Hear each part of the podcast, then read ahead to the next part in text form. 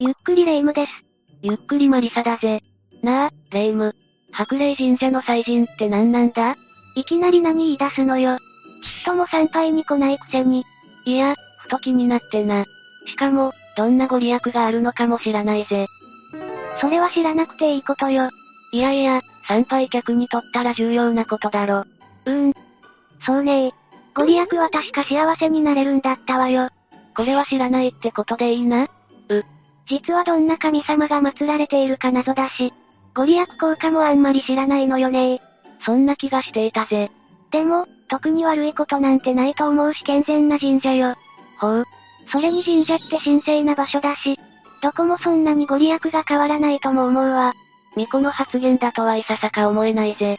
だが、神社によってそれぞれご利益に差があるのは確かだ。それに、恐ろしい事件や怪奇現象だって。え今なんて言った？というわけで今回は、神社で本当に起きた恐ろしい怪奇事件。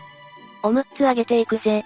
怪奇現象の他にも、事件やたたりなど、恐ろしい曰く話も盛り込んでいるからな。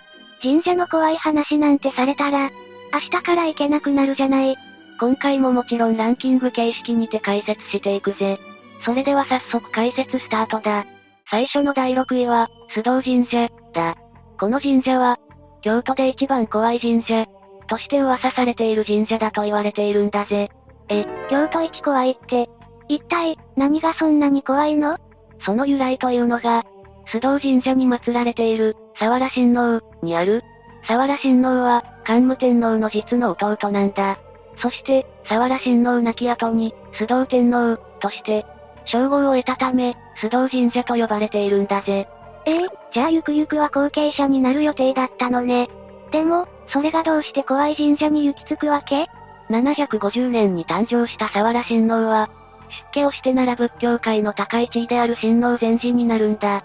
あら、有能な方だったのね。そして兄である桓武天皇が即位すると同時に、正式な皇太子になる。順風満帆だわ。だがここで、長岡京造級士だった藤原種継が、蛮行によって命を奪われてしまったんだ。この藤原種継は、桓武天皇の信頼も厚い男でな。なんと、この藤原種継の一件を、桓武天皇は沢良親王が関与しているとして、幽閉した挙句、淡路へ島流しの刑に処したんだ。ええ、弟を島流しにするなんて、それで、沢良親王は本当に関与していたの？それが、沢良親王は無実を訴え続けた。10日間にわたり絶食してもなお、抗議し続けたんだ。ええ、10日間も飲まず食わずって、それって本当に冤罪なんじゃないかしら。だが、桓武天皇は耳を傾けることもなく、そのまま沢良親王は自ら命を絶ち、葬られたってわけだぜ。じゃ、じゃあ沢良親王は無実の罪で葬られたってこと？それが本当なら、化けてでも恨み続けるわ。そう、それは沢良親王も同じだった。なんと沢良親王の没後、沢良親王を追い詰めたとされる人々が、次々と病魔に襲われ倒れていったんだ。さらに、疫病が流行り飢饉や洪水まで起こった。もう、めちゃくちゃじゃない。そしてついに792年、陰陽師によって、これらの教示が沢良親王のたたりとして断定され、結果的に須藤神社が創建されたってわけだぜ。なるほど。沢良親王の怒りは相当なものだったってことか。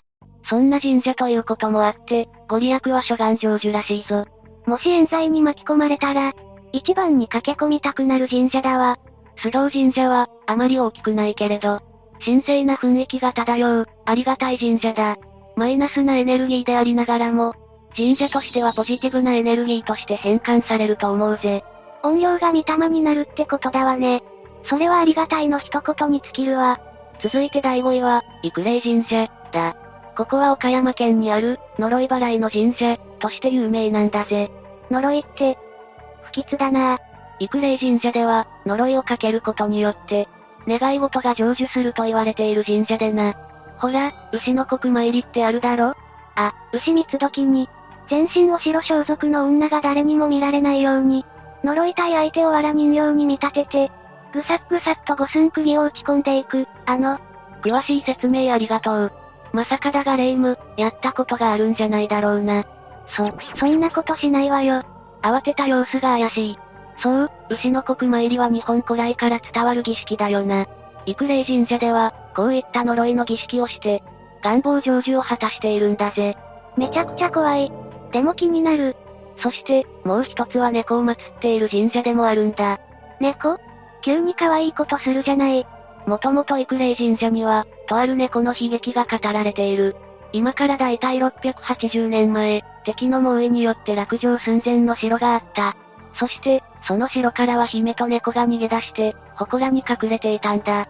だが姫がお腹を空かしていると知った猫は、里に下って村へ降りる。能力高すぎない？その猫。そして再び姫の元へ帰ろうとした時、敵に見つかり命を奪われてしまったんだ。え、相手は猫でしょ？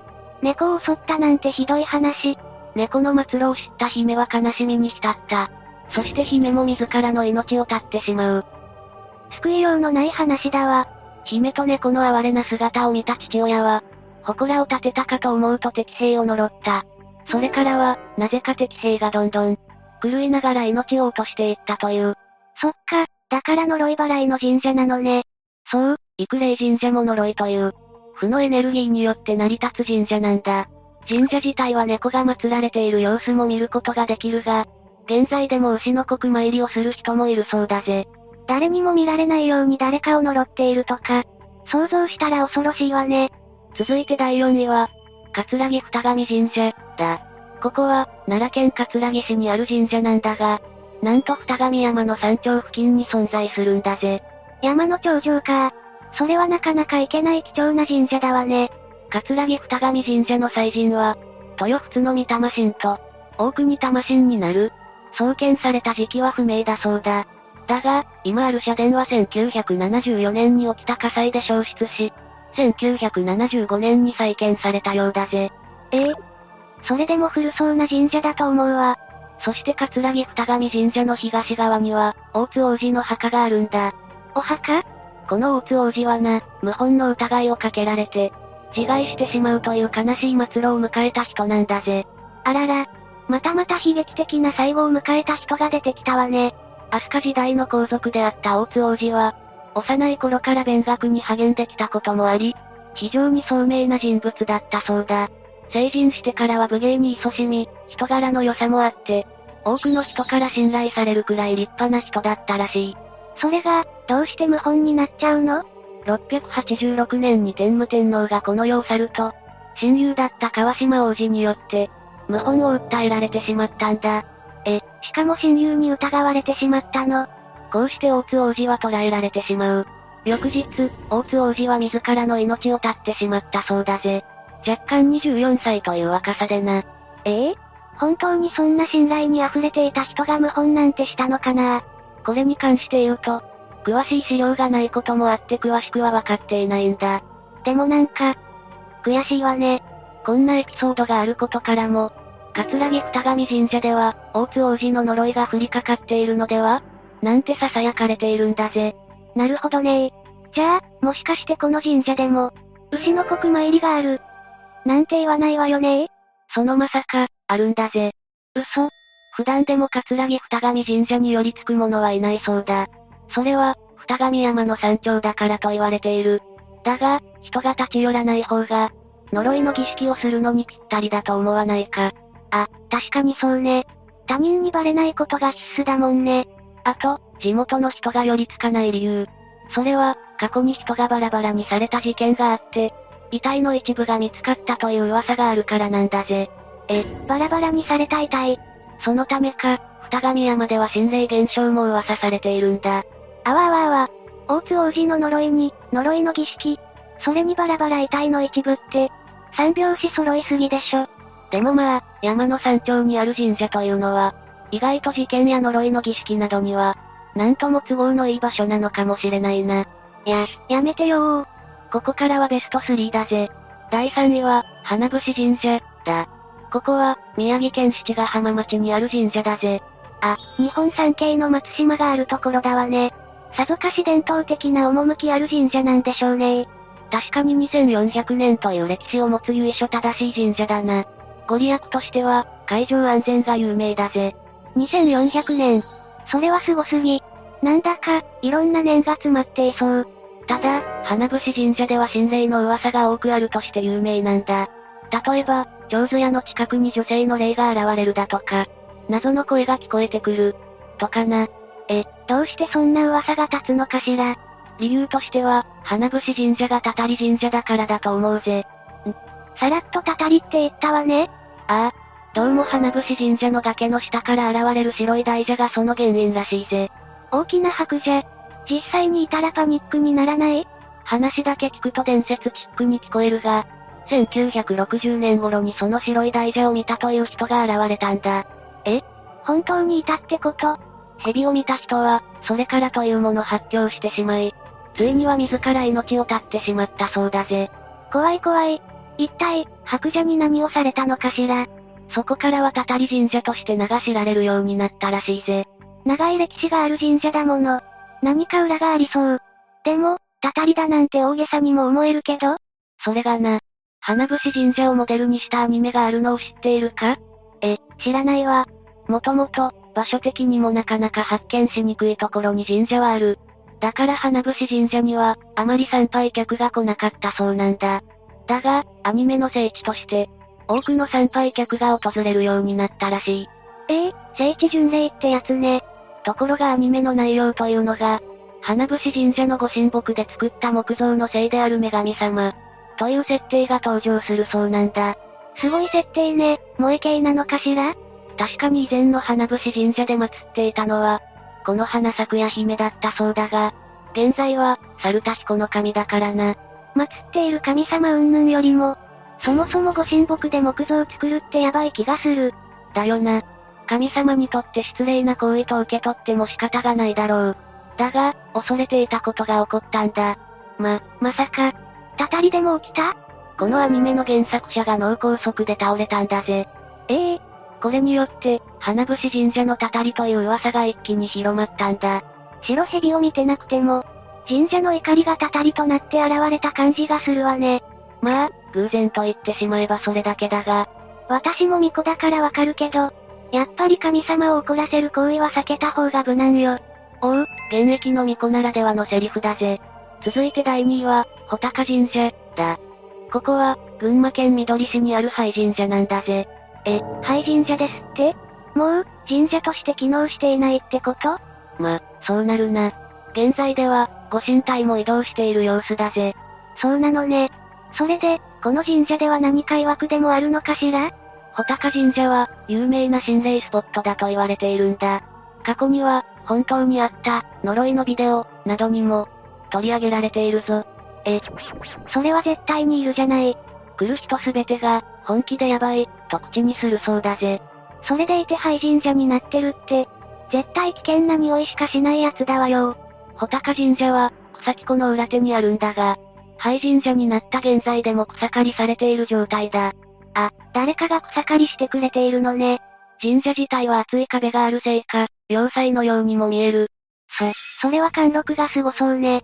他にも鉄製の扉や鉄筋コンクリート製の本殿など、神社としてはかなり珍しい作りだと言えるぜ。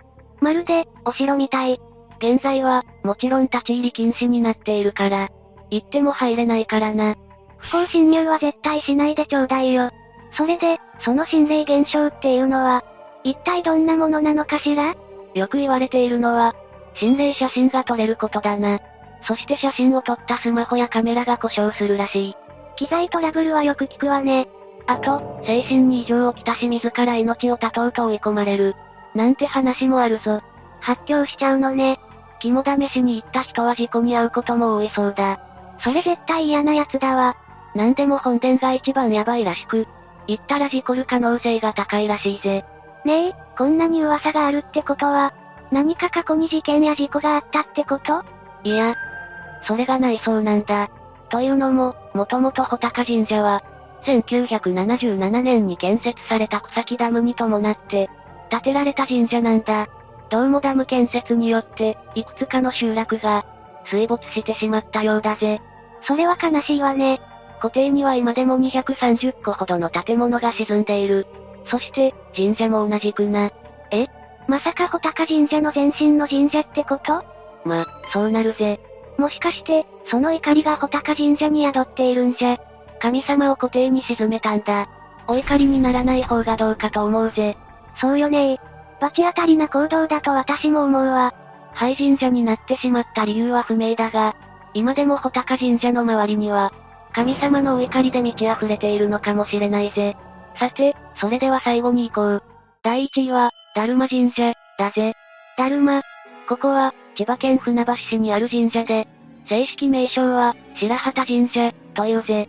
どうして、だるまなんて呼び方されているの？なんでも昔、神社にだるまが祀られていたそうでな。そのだるまを用いて奇妙な呪術をしていたということから、だるま神社と呼ばれるようになったんだぜ。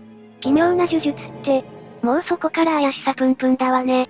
だるま神社は、有数の心霊スポットとしても、名が知られているんだ。というのも、ここではある事件があったからなんだぜ。うわわ、事件って、どういうものだったの ?2001 年、明治大学に通う大学生が、未成年の少年3人らに金属バットでめった打ちにされてしまい、命を落としてしまうという凄惨な事件があったんだ。な、なにそれ？これは強盗事件なんだが、大学生は現金約5000円取られたとされている。たった5000円のために事件を起こしたってこと？ありえない。この事件で、加害者には無期懲役が下ったんだ。無期懲役？もう一生出てこないでほしいわ。あ、それならその大学生の幽霊が化けて出てくるんじゃ。確かに心霊スポットとして有名になったのは、この事件が大きく関係しているだろうな。だが、聞こえてくる噂として見る限り、どうも大学生は絡んでいないように思えるんだぜ。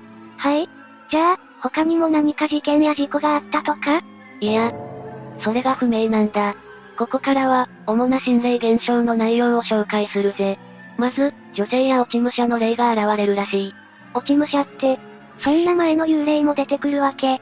そして、祠までやってくると明らかに空気が変わるそうだ。もちろん、心霊写真や動画も撮れるぜ。何が映っているんだろう。黒い人影のようなものやオーブが映るみたいだな。あとは、頭がクラクラしたりズキズキ傷んだりするなど、身体的な不調も現れるそうだぜ。結構、いろんな現象が起こっているのね。それに女性のうめき声がどこからともなく聞こえてきたかと思えば、何かを焼いたような匂いまで立ち込むそうだぜ。五感すべてを使った心霊現象だわね。そして、木にはだるまのような顔が、浮かび上がってくるなんて話もあるんだ。出た、だるまだるまはまだ神社にお供えされているとか？いや、現在ではだるまは祀られていないようだな。というよりも、本殿の扉はなぜか開放されていて、祠の戸も壊された状態になっているんだ。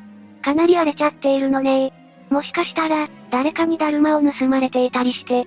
その可能性も大いにあるぜ。そうだとしたら、どこに行ってしまったのかしら。さて、今回の解説は以上になるぜ。ほんと、いろんな曰く付きの神社があるのね白霊神社が可愛く思えてきたわ。確かに、ゆるい神社だよな。